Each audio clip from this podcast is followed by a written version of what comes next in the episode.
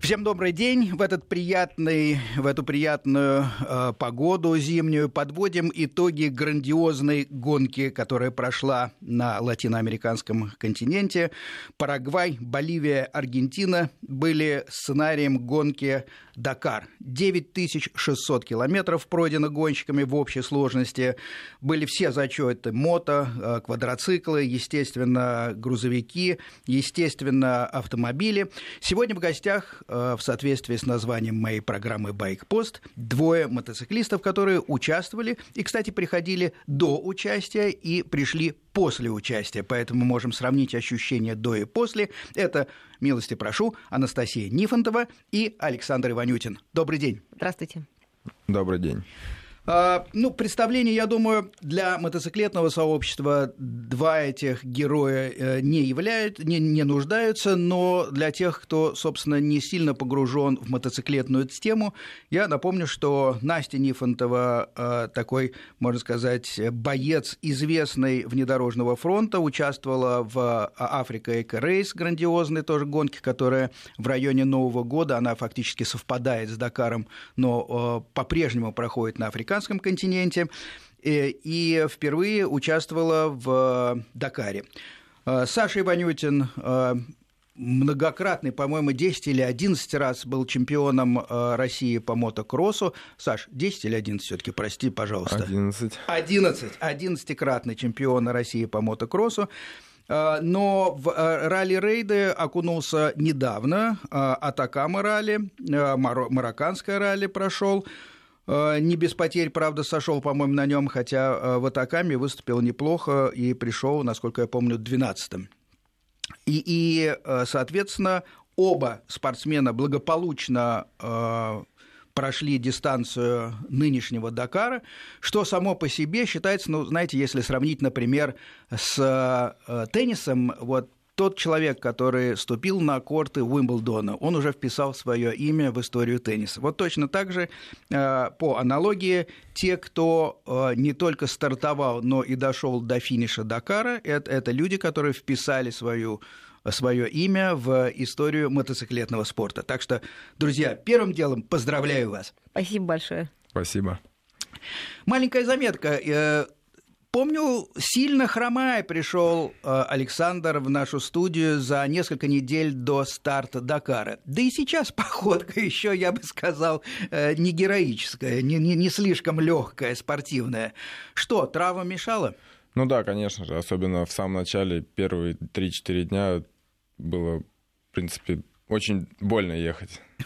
И не то, что больно... Прости а... за смех, да? Да-да, не то, что больно, я еще боялся как бы причинить вред, а как-нибудь уступиться, топнуть ногой или ударить его что-то, или какие-то жесткие встречные такие удары в ногу.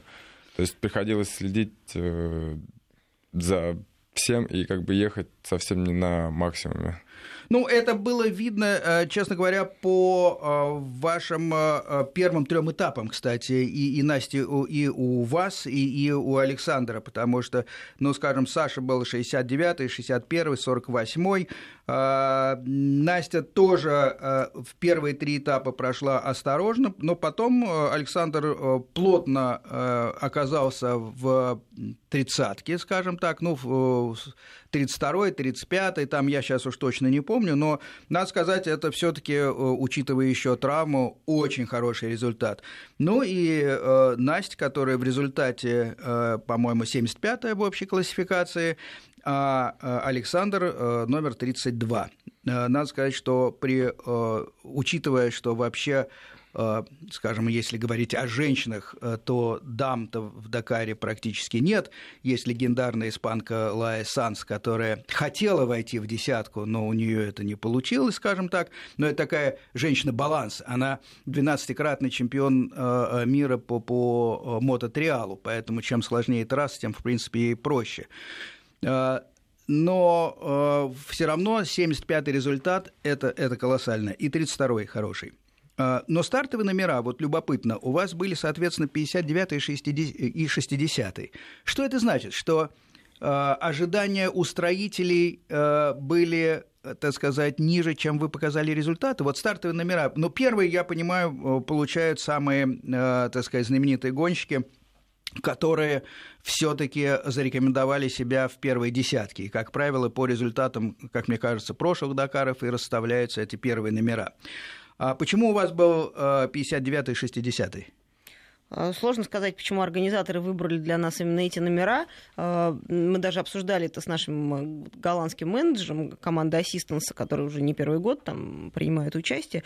Он вообще сказал, что, конечно, удивительно вообще, что нам дали такие близкие номера, потому что обычно новичкам дают номера более далекие, где-то сотые, не знаю, там, 80-е. А, ну, не знаю, так вот они решили, э, не знаю, исходя из чего они там все это э, придумали. А, но я считаю, что, в общем и целом, стартовый номер ну, как-то глобально не влияет на общую картину, потому что ты стартуешь только буквально самый первый день в соответствии со своим стартовым номером, а это, как правило, короткий день, так, так называемый пролог, который, в общем-то, и расставляет все плюс-минус на свои места, и потом уже гонщики выстраиваются по тому, как они, собственно, выступают? А, ну, в целом, вы считаете, задача выполнена? Вот если а, сравнить ваше настроение до отъезда и теперь, оглядываясь назад, уже сейчас даже спокойно, отоспались, немножко отдохнули, а, вы считаете, что программа выполнена? А, я считаю, что да, безусловно, программа выполнена и даже слегка, может быть, даже перевыполнена, потому что действительно с учетом всех вот этих наших а, догоночных приключений а, результат очень даже неплохой. Тогда такой гадкий вопрос. Вот каждый из вас, ну, мы все обходимся, так сказать, не без помощи фортуны. В чем-то везет, в чем-то не везет, а где-то и сами ошибаются. Вот, соответственно, и три вопроса. В чем повезло, как вы считаете вам? В чем не повезло, например. И э, оглядываясь назад, вот э, главная ошибка. Вот у каждого ошибки бывают. А, Кто начнет? Даже не знаю. Ну, ну вот в чем повезло? Настя? Повезло. Мне лично повезло то, что я успела договориться с ФИМ и все-таки поехать на Дакар, получить лицензию и, и таки выступить. Ну, я напомню, да, это старая, это навязшая в зубах история с Мельдонием. Она не миновала э, Настю Нифонтову, потому что оказалось, что в том лекарстве, которое Настя принимает уже много лет, и оно действительно, так сказать, было задекларировано а, во всей мотоциклетной инстанции в том числе, содержался вот этот вот какой-то препарат, который а, и привел к большому вопросу, будет ли Настя участвовать в Дакаре. До последних дней было это неизвестно. На тот момент, когда Настя приходила вместе с Сашей сюда в студию Вестей FM до гонки, в общем, были настроения скорее упасть упаднические, я помню. Но потом как-то ситуация разрешилась. Хорошо, повезло, потому что действительно вот эта вот большая международная э, э, международный скандал с Мельдонией мог сказаться как угодно, могли и не пустить на самом деле. Саш, а вам в чем повезло, как вы считаете? Э, в чем повезло? Ну, во-первых, то, что финишировал, это уже, я думаю, какое-то везение, потому что в течение этих 12 дней гонок, в течение этих спецучастков каждый день какой-нибудь неувиденный камень может э, привести просто к серьезному падению. Вот. А ошибок, конечно же, было много. И анализируя прошедшую гонку, как бы вот я смотрю, что даже в горах, когда такое ощущение, что не хватало мотоцикла, а, потому что он ехал в горах гораздо хуже. Ну, вот. из-за да. того, что там кислорода из-за того, что, меньше. Да, да, не хватает угу. кислорода. И уже после этого анализирую, я думаю, что бы надо было бы сделать тогда, чтобы как бы у, сделать мотоцикл более мощнее. То есть надо было просто его немножко там разгрузить э, звездами. Но это уже сейчас как бы я понимаю, что, что бы я сделал. Вот. А, и еще моя ошибка очень большая, это, конечно, с навигацией. Один день, по-моему, это был десятый день, я потерял там более двух часов э, из-за того, что просто заблудился и не знал, куда ехать. Ну, а вот это вот самая моя одна из глобальных ошибок. Были дни, конечно, я немного плутал, но не настолько, как э, на десятый день. Ну, навигация вообще была для вас, видимо, задачей номер один, потому что с техникой езды вопросов нет. Э, большая, долгая, хорошая, яркая кроссовая жизнь за плечами. Но в ралли-рейдах, конечно, э, важно ехать в ту сторону, куда нужно. И можно случайно уехать не туда. А у Насти, похоже, а, была, а, поскольку Настя двигалась от таких неспешных, может быть, рейдов к профессиональным и быстрым, и кроссовой такой закалки нет, то скорее, так сказать, стоял вопрос о том, а вообще физически можно выдержать такую гонку? Вот по сравнению даже, например, с Африкой Эко-рейс, какие впечатления? А, знаете, очень часто меня в последнее время спрашивают, э, просят, точнее, сравнить эти две гонки, которые вроде бы изначально казались очень похожими, да, потому что тут две недели, там две недели, а, и все вроде в одинаковом формате. А, но вот сейчас уже побывав на Дакаре, я понимаю, что эти две гонки сравнивать просто некорректно. Это две разные абсолютно гонки, пусть они там одинаковые приблизительно по расстоянию и по всему остальному, но Африка Эко Рейс, она гораздо более лояльная, она какая-то более, скажем так, домашняя, дружелюбная, и э, она попроще. Но э, не проще с точки зрения навигации, безусловно, нет навигации, я бы даже сказала, что в Африке экорейс посложнее. А, трассы тоже в Африке экорейс очень интересные. А, но сама гонка устроена таким образом, что день э, гонщика, он короче, есть возможность побольше отдыхать, а, само отношение к гонщикам, оно попроще, то есть там можно где-то, если мотоцикл сломался, а, возможно, помощь механиков, а, то есть все не так жестко. Но в основном, я говорю, из-за того, что сам день короче, есть возможность отдохнуть. На Дакаре все гораздо жестче, тайминг более жесткий, и вот у меня, например, в день не получалось проводить на мотоцикле меньше 10 часов. 10 часов это такой, скажем так, день отдыха. Так, 12-15 часов. Рекорд был вот 19 часов, это когда там смыло дорогу к бивуаку, и нам пришлось уже практически после финиша, нам выдали доезд, до, новый доезд до бивуака, 330 километров в ночи нам надо было объезжать, это еще часа 4-5 пришлось на это потратить. Вот. И, конечно, из-за этого физически, да и морально тоже Дакар, он гораздо сложнее. Это прям такое вот реально испытание серьезное. А любопытно, а, по вашему впечатлению, а, если сравнить, а, ну, в данном случае, так сказать, на вопрос, видимо, Насти, потому что все таки Настя участвовала в Африка Эко Рейс.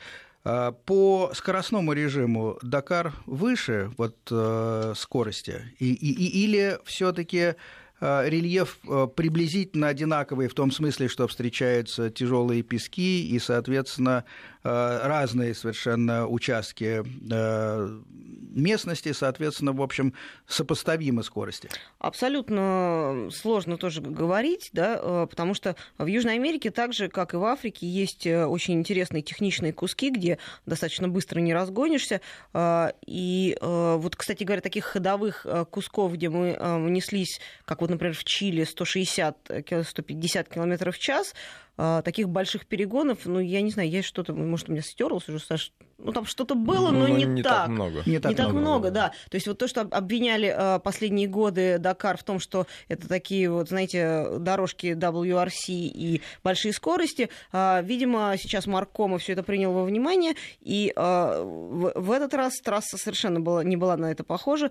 Было очень много разных всяких грунтов, и горные серпантины, и даже там пару дюн они каких-то откопали высокогорных, э, песок очень тяжелый такой вот э, мокрый, с какими-то кочками, пищ, такими травяными камни, ну то есть было всего в достатке, и плюс еще погода, конечно, нам серьезно подпортила всю историю, потому что очень было много грязи в этот раз, и, конечно, для раллийного мотоцикла на этой вот резине грязь это, это прям серьезное действительно испытание, потому что резина на грязи не держит практически, вот, ну как будто на дорожной резине. Я, я наоборот не думаю, что подпортила. Ну, кому когда.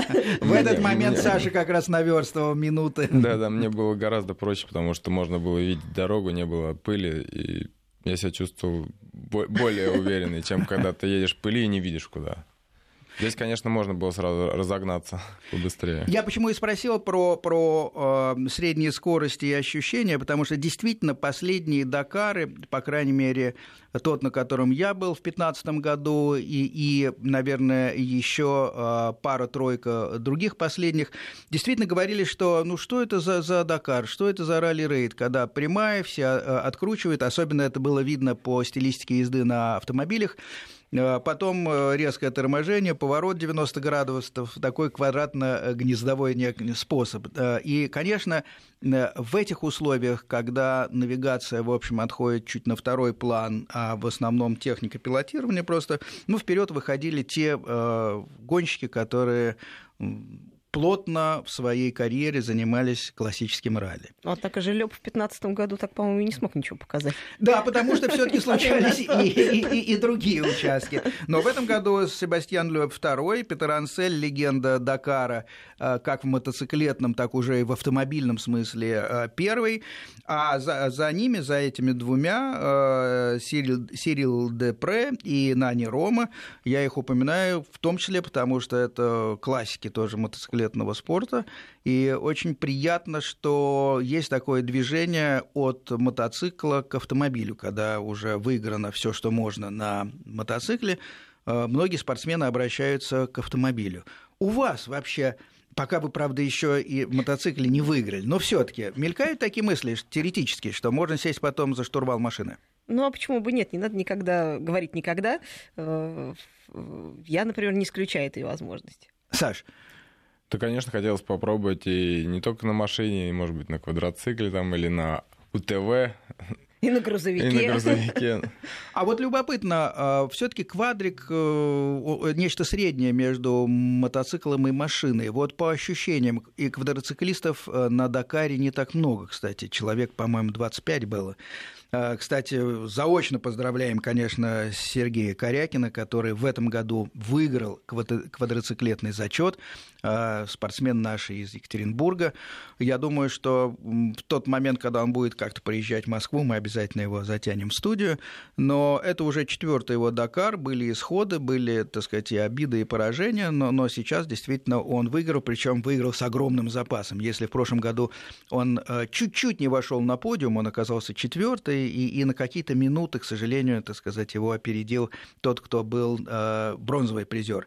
То сейчас э, от номера один Сергея Корякина больше часа или полутора часов э, отстал э, тот, тот спортсмен, это чилиец Игнасио Касали, который стал вторым. Э, поэтому все-таки вот что больше автомобиля и, или мотоцикла в квадрике, не знаю, спросим об этом Корякина, но по вы же видели все, всех, все, всю эту компанию квадроциклистов. Их средняя скорость сопоставима с мотоциклетной, или они идут все-таки медленнее? А, ну, с максимальной скоростью квадроцикла, вот если по прямой брать, она, конечно, безусловно, меньше. А, мы с Сергеем как раз обсуждали этот момент. Он говорит, что вот в этом году ему удалось а, построить какой-то очень хороший мотор, и у него квадрик развивал на прямой там, да, порядка 140 там, там, или 150, не помню, не могу, mm-hmm. не буду врать, но что-то типа того. А, вот. а до этого больше 120 квадрик у него не разгонялся. Но, опять же, в этом году, как я уже сказала, было таких вот, знаете, прямых э, на скорость. Они были, конечно, безусловно, но не в таком большом количестве, как в предыдущие Дакары. Вот. Поэтому квадрик, он, э, я считаю, что он где-то выигрывает, да, где-то проигрывает. Поэтому, в общем и целом, это получается такое тоже как бы плюс-минус то же самое.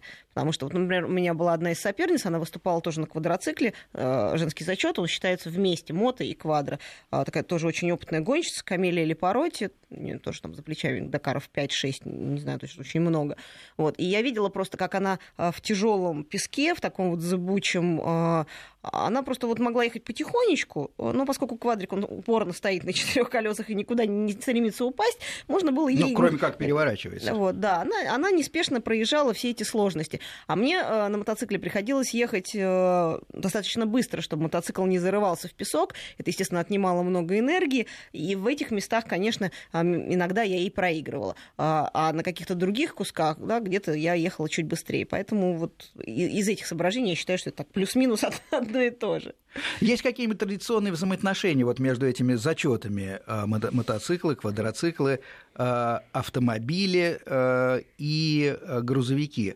Наверняка есть стереотипы. Ну, наверное, стереотип мотоциклистов что? Что автомобиль поднимает много пыли, например. Хотя и от мотоциклистов тоже много. Но, но в целом, как-то эти зачеты друг другу мешают? Да нет, я считаю, что... Уходят вперед ведь мотоциклы, они первые стартуют. Мотоциклы стартуют первыми, да, за ними идут автомобили, потом э, грузовики в самом конце. А, за счет этого с грузовиками мы практически никогда не пересекались на трассе, они не успевали нас догонять, и иногда даже у грузовиков а, у них был немножко срезанный маршрут, чуть-чуть покороче он получился потому что в некоторых местах они просто не проезжали. А, машины, да, естественно, машины лидеров, а, первая десятка, они нас догоняли так или иначе. А, да, от них, естественно, много пыли, ну, что делать, это же гонки. Главное, что они все очень уважительно относятся к мотоциклистам, естественно, заранее предупреждают вот этими э, сигнал, сигналами Сентинель. Ну и каких-то проблем таких, я не знаю, какой-то войны, скажем так, между мотоциклистами и автомобилистами. И... Нет, нет, не а, войны. Я, я к чему спрашиваю?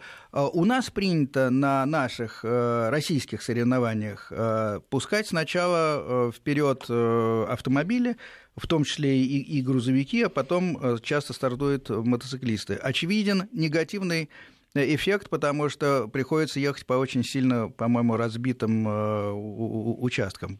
Ну, это так. же у нас в России только исключительно из-за того, что нет э, вот этой вот системы предупреждения Сентинели, и э, исключительно по соображениям безопасности это происходит. Как только появится эта система, то можно пускать мотоциклистов вперед без проблем. Ну, это, видимо, и, и, и стоит делать. Последние гонки же были уже с системами безопасности. Ну, вроде бы, да. Я просто последние пару лет уже не участвовала в чемпионате России. Но вроде все сейчас движется к тому, что да, уже на уровне, на мировом все начинает проводиться. Техникой довольны были? Вот э, э, Саша сказал, что на горных этапах не, не, не, не можно было по-другому там звезды другие одеть, так сказать, с тем, чтобы тяг появилась, учитывая, что двигатель теряет мощность при недостатке кислорода. Скажем, э, ведь можно было, может быть, посмотреть у, у других или просто нет времени? Первый вопрос. Второй. А что, команда эта техническая ваша не знала? Почему она не, пос, не предложила другие настройки? Саша, наверное, Саш, ответит. Да. Ему, ему лучше знать про мотоцикл. Но как бы я вот э, даже затрудняюсь сказать, почему они не... Может быть, они поставили другие звезды, может быть, нет, я даже не смотрел. То есть изначально на какое соотношение он стоял на старте и какое соотношение было э, во, по ощущениям... во, время горно... во время горных дней, да. Тяги не хватало, Но по ощущениям, да? да, не хватало, потому что такое было ощущение, что мотоцикл все время находился на второй передаче. И я каждый раз пытался включить все вниз-вниз-вниз, чтобы, чтобы даже в каком-то моменте тронуться в какую-то гору, потому что такое ощущение, что была или вторая, или третья передача. То есть э, очень-очень тяжело даже было как бы тронуться с места на нем. Хотелось разгазовывать и потом ну, так отпускать да, плавно да, да. как будто да, ты со второй а, передачи. А если перед тобой песочная гора, какая-то холм, на который надо разогнаться буквально за метр и подняться, то вот это вот составляло уже как бы такие ну, сложности. Ну, сложности. особенность этого Дакара как раз в том состоит, что э, большая часть проходила несколько этапов, я понимаю, э, по горам потому что в прошлые Дакары действительно пересекали горы, все это всегда бывало в той или иной степени, но, а, по-моему, этот первый Дакар, который шел действительно вдоль вот а, хребтов, если посмотреть а, по картам. Значит, э, вопрос первый, как вы себя чувствовали? И второе, насколько удалось в итоге адаптироваться? Насколько, э, кстати говоря, были опасные дороги, потому что ведь часть иногда даже снимают грузовиков, э, дают им другие маршруты, потому что трасса пролегает там, где не хватает ширины для этих машин. Да, действительно, ну, про, грузовики я как раз сказала, да, что у них часть маршрута была по другим дорожкам, часть вообще была отменена, а, то есть там буквально километров, может быть, на 200-300, но они эту гонку поменьше проехали. А а что касается высоты, то мы э, знали, что, конечно, будет э, высота, и готовились к этому. Так что расскажу, да, чуть, чуть позже. позже. Да, продолжим разговор. Э, остановились на том, что проходила большая часть маршрута по горным перевалам. Продолжим через короткую паузу. В студии Сергей Фонтон, мои гости Анастасия Нифонтова, Александр Иванютин, участники и финишеры, скажем так, э, последнего Дакара, который проходил э, в январе в Южной Америке. Парагвай, Боливия, Аргентина. По территории трех стран проходила трасса. И впервые были протяженные горные участки. О них мы, собственно, и начали говорить. Вот по ощущениям, э, гор было слишком много, они давали вам возможность э, наверстать или наоборот вы чувствовали себя менее уверенно в горах, чем другие участники?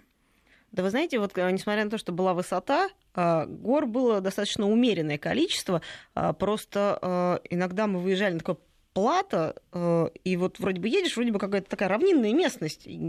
А, подозрительно только вот горы вроде небольшие, кажется, да, и вроде на них уже снег лежит, а вроде бы вот тут уже рядом. А понимаешь, потом уже на бивак приезжаем, и говорят, что вот эта вот, собственно, дорога-то у нас проходила на 4000 метрах. И э, трасса вроде бы, говорю, относительно равнинная, но высота была. Точно так же у нас э, был кусок трассы э, по дюнам, э, то есть вроде бы обычные песчаные дюны, а, а стоило где-то закопаться, прям чувствовалась серьезная одышка, приходилось даже несколько раз останавливаться, чтобы просто подышать. И все это было на высоте уже под 5000 метров, там 4800, 4700, то есть а, люди, которые ходят в горы, они понимают, насколько серьезная эта высота, и, а, в общем, а, благодаря тому, что мы тренировались, а, спали вот в этих гипоксических палатках, которые нам Олимпийский комитет России выделил, а, мы, я считаю, очень хорошо смогли подготовиться, и лично у меня, например, проблем не было с высотой. Саша, а у вас? Ну, я тоже не испытывал таких каких-то очень серьезных проблем. Единственное, может быть, после одного какого-то дня горного у меня немного там болела голова. Но тоже я потом э, понял, мне кажется, из-за чего это. И следующий день я вытащил беруши, с которыми я ездил, и то есть э, мне стало гораздо лучше, и не было никаких проблем. И действительно хорошо то, что мы вот целый месяц спали, жили в этих палатках, и у нас была специальная подготовка к этому. Попривыкли. Да, а... потому что некоторым гонщикам было плохо.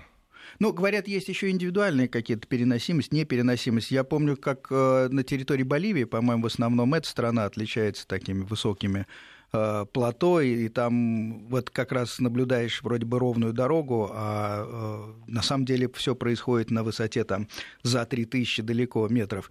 А, просто, так сказать, какие-то резкие движения, сколько-нибудь продолжительные, сразу вызывают отдышку. А, я пробовал начитать материал, например, и сталкивался с тем, что мне просто не хватает воздуха, когда по телефону выходил в эфир.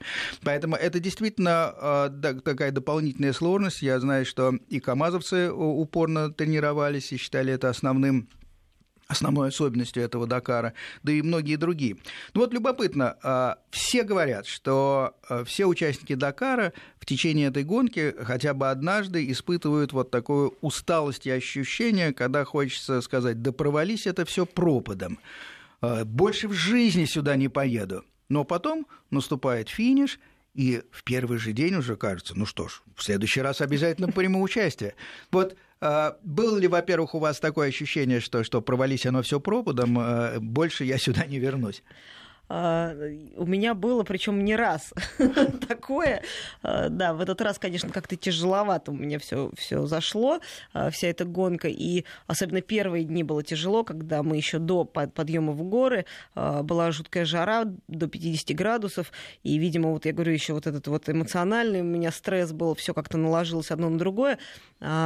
И первые три дня я прям реально боролась э, с обстоятельствами, с мотоциклом, с собой. В какой-то момент мне было очень плохо. Э, я прям, мне приходилось несколько раз останавливаться у медиков, которые меня пытались там откачивать обезболивающими, льдом меня обкладывали. И я вот была действительно в какой-то момент на грани уже, чтобы сойти. Ну, потому Прости, что просто медикам надо было объяснять, что делать, или они уже просто знают алгоритм, как поступать с такими гонщиками? А, да нет, они, конечно, прекрасно понимают, а, почему все это происходит. Конечно, у них есть уже специальные как бы, да, наработки, поэтому все схема была проста, да, как-то охладить организм, а, выдать обезболивающее, чтобы не болела голова, ну и немножко, чтобы человек посидел, отдохнул, какую-то соленую еду поел, там в основном это крекеры какие-то или чипсы, потому что при обезвоживании соли выходит из организма, это тоже все нужно восполнять.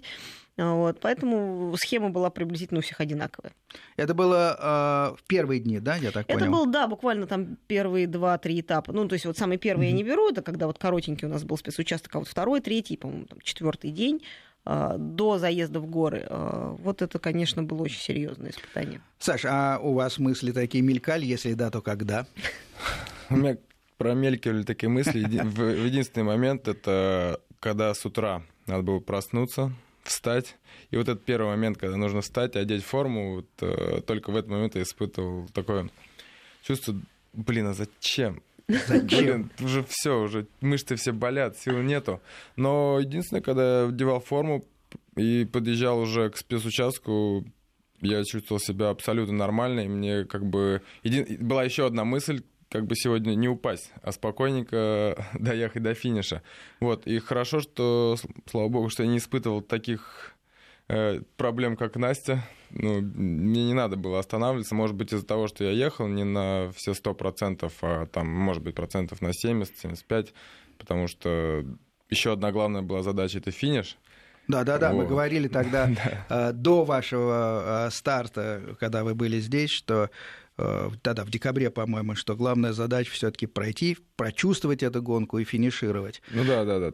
Я еще не сильно как бы был уверен в себе в роутбуке, поэтому я старался больше ехать на зрение, как бы просматривать дорогу. Вот, и поэтому очень аккуратно и осторожно. И у меня еще оставались, в принципе, какие-то силы после спецучастков. Э, не, не получалось выложиться полностью. Вот. Ну, что значит профессиональный спортсмен? Отлично себя чувствует, в общем, это правильно, для сохранял Дакара. силы. Да, но, но э, должен вам сказать, и, может быть, вам даже это как-то понравится, что вот э, когда вы в сумерках заводите свои мотоциклы, вы же первые, а в палатках еще спят или пытаются спать журналисты, то они вот не проклинают вас, а наоборот думают, господи, какие же это легендарные герои мотоциклисты, потому что вот еще затемно они встают, поскольку им стартовать первыми, надо доехать до старта спецучастка, надо взять сухой паёк или позавтракать, надо проверить технику, надо одеться. И вот первые птички в лагере – это всегда мотоциклисты, которые начинают, э, так сказать, шевелиться, э, еще затемно заводят свои мотики и уезжают э, к старту вот спецучастка. вот это для меня был самый тяжелый момент. Ну, я думаю, это действительно тяжело. А, ну, скажите, я про технику уже спрашивал, но все-таки э, проявлю настойчивость. Неужели ничего не ломалось? Ну вот у меня, слава богу, меня даже очень, меня вообще в команде в Assistance очень полюбили, потому что каждый раз, когда я приезжала на финиш, они мне спрашивали, что, какие, проблемы? какие проблемы там, да, сейчас брали такие листочки, специальный механик подходил, ну, видно, он готов был записывать со мной все, что я, значит, пожелаю, а я говорю, да все отлично, с гонщиком, может быть, не все хорошо.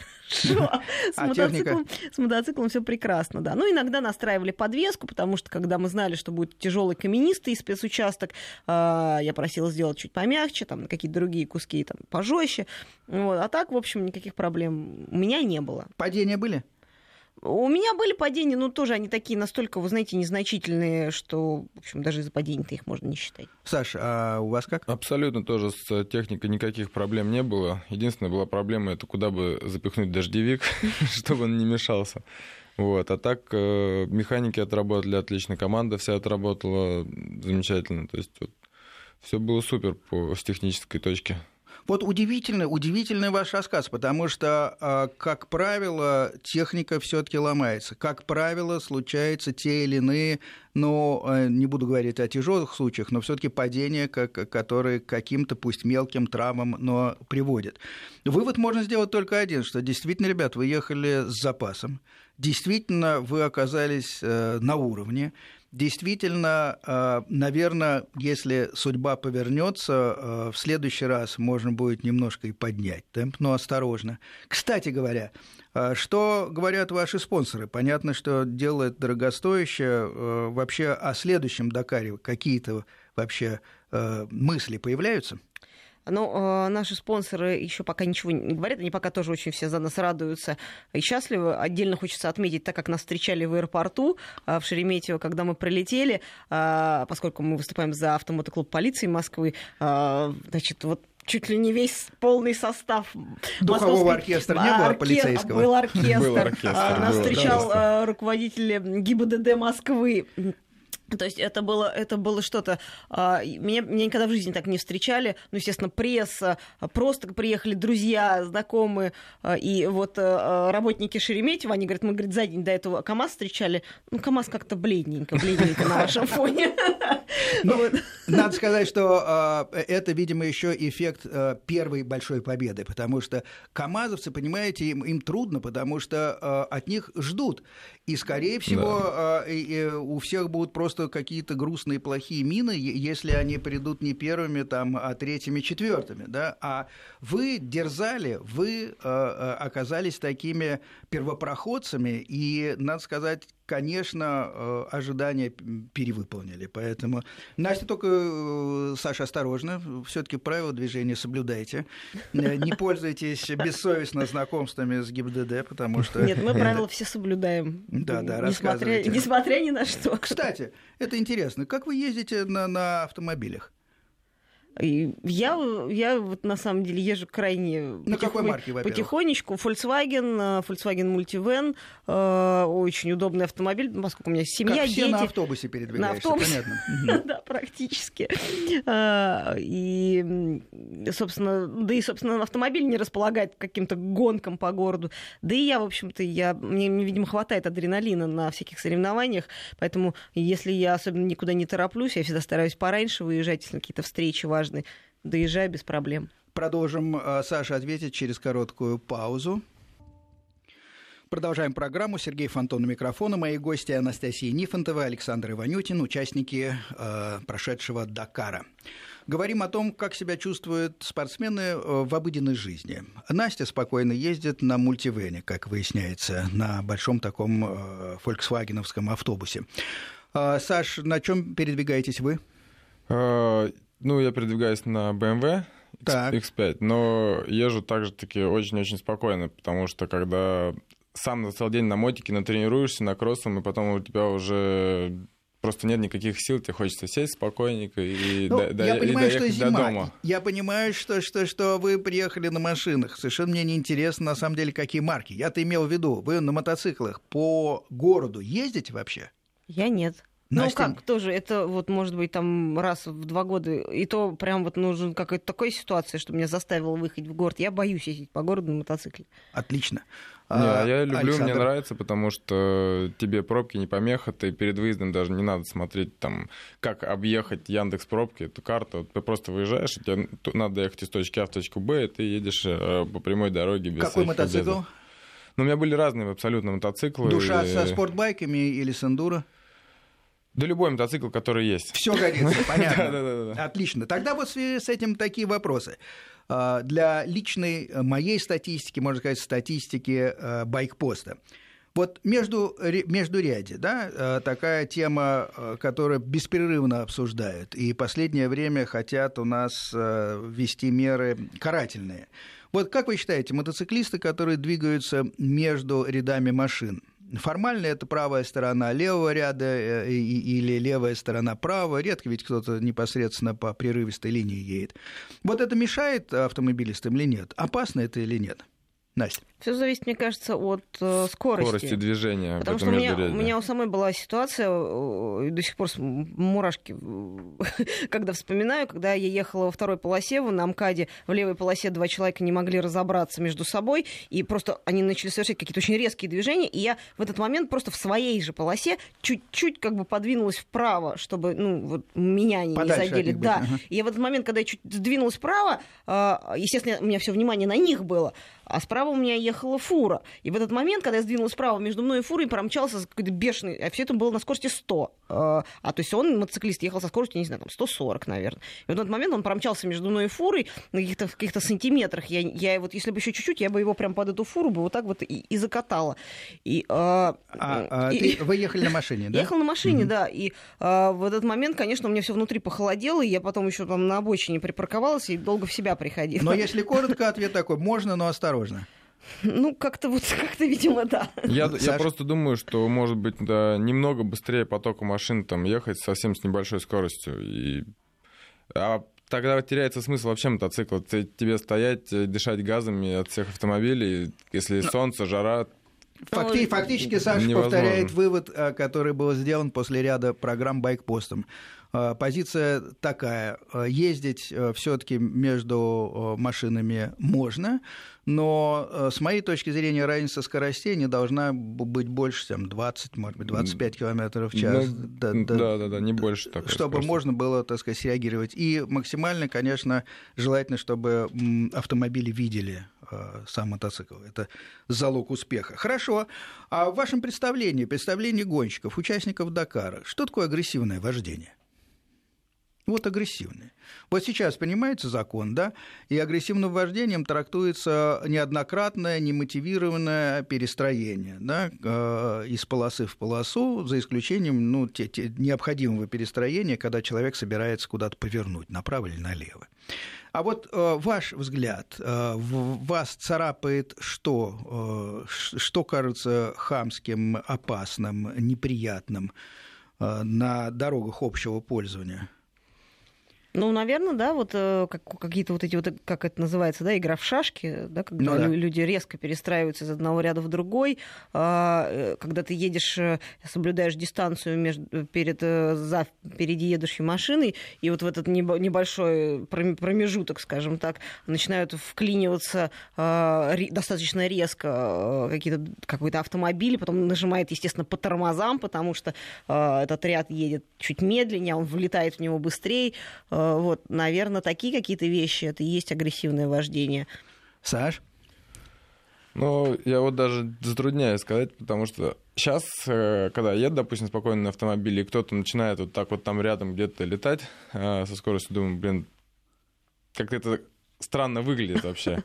Может быть, потому что очень часто и в Европе ездим везде на автомобиле, и как-то это уже я не знаю, ну, стра- странно, странно, странно уже, выглядит, да. это уходит. Раньше это было, кстати, гораздо больше, и на это так не обращали внимания, допустим. Ну, вот я, например, раньше на это не, не особо обращал внимание, а вот сейчас уже, когда То, что еду... ездить стали лучше в целом, я с вами согласен.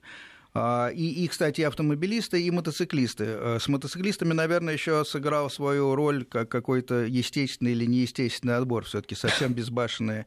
Они как-то или пришли в себя, или перестали по тем или иным причинам ездить. Ну вот, э, с вашей точки зрения, э, так вот абстрактно говоря, за что стоит лишать прав? А, я э, не говорю про пьянство. Ну хорошо, э, этот этап как-то нашим обществом, по-моему, пройден. Отношение в целом сформировано, оно непримиримое. А вот э, в смысле поведения, я в последнее время все больше задумываюсь о том, что приводит к агрессивному вождению, потому что вот иногда действительно едешь спокойно, и вдруг э, налетает, э, как стая воробьей, э, воробьев, э, такая э, э, два или три автомобиля бывает, которые между собой тягаются. Причем э, сразу видно, э, да, или они э, как бы в кавычках по-доброму, хотя все равно это, в общем, наверное, ни к чему, или, или это вот что-то за душу взяло. Вот, и, и мне кажется, что в основном приводит вот э, к такому результату какое-то э, неформальное взаимодействие или вербальное, или, может быть, э, на уровне жестов, потому что вот с жестами надо вообще быть весьма осторожным за рулем, потому что люди разных культур, разных позиций и по-разному трактуют это. Ну вот, как вам кажется, все-таки что в нашей стране недопустимо, за что стоит лишать прав? Ну, конечно, такой сложный вопрос. Э, да и главное, что... Да просто об, об, об, не думайте. Об, вот... Объективно доказ, доказать, в какой момент... Это было... уже вопрос второй. Да. Но что вот э, для вас неприемлемо? Ну, хамство на дорогах, в первую очередь, э, неприемлемо, потому что я считаю, что люди в первую очередь должны уважать друг друга. Бывает всякое, у всех же разный уровень э, владения автомобилем или мотоциклом. Э, кто-то, может быть, очень уверенно себя чувствует за рулем, а кто-то первый раз сел за руль и еще, да, совершает, может быть, какие-то ошибки. Нужно как-то терпимее друг к другу относиться. Если кто-то по какой-то причине тебя подрезал или тебе показалось как-то, может быть, неловко себя повел, ну, может быть, просто не надо обгонять этого человека и оттормаживаться перед ним, как, знаете, многие любят, или там от, открывать окно и в процессе вождения пытаться выяснить отношения, или вообще останавливаться в левом ряду. А, такое тоже я видела. А, ну, как-то добрее просто.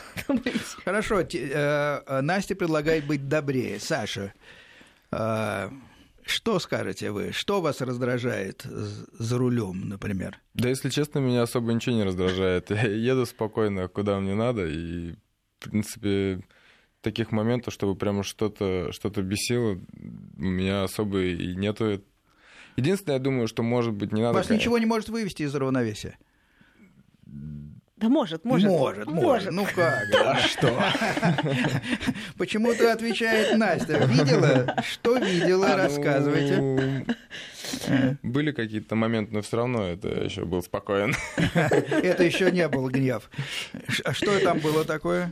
А, да нет, я не видела. А, это ноутбук меня, по-моему, напрягал. Когда я хотел спать, его надо было разукрасить до конца. Я просто видела Сашу в несколько да, таком раздраженном состоянии. Он бывает раздражен. И, ну, с как всегда, бывает, как да. все нормальные люди, да, я думаю, что ну, на дорогах, и слава богу, что с ним такое не случается. А если случается, ну, наверное, как-то он достойно выходит из сложившихся ситуаций. Кстати говоря, Саш, ну вот э, человек, который может долго и достаточно э, точно ехать, я понимаю, на заднем колесе. А в потоке ездил на заднем колесе?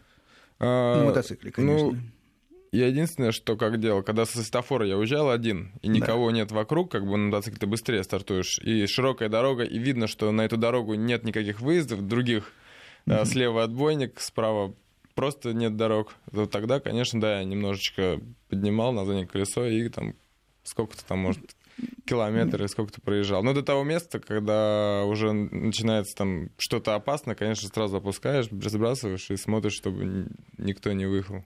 Кстати говоря, когда встречаются э, зрители на Дакаре, э, есть такая традиция, ну чем-то радовать, да, э, что-то такое поприветствовать, потому что там мальчишки, взрослые вылезают, все машут руками, если это где-то рядом с населенным пунктом проходит, а некоторые зрители просто приезжают за, за много километров посмотреть какой-то участок. Чем радовали?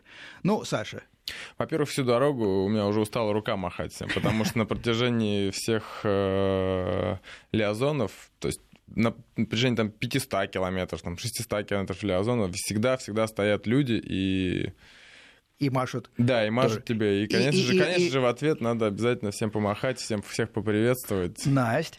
А... А, да, в общем, все то же самое. А, очень Специальных часто... не было приемов. Ну, каких-то нет. Мы только вот, э, когда был какой-то совсем, мы останавливались практически уже до нуля, а еще можно было так вот по ладошкам похлопать. Да, вот да, они да. вытягивают ладошки и вот, а, хлопают.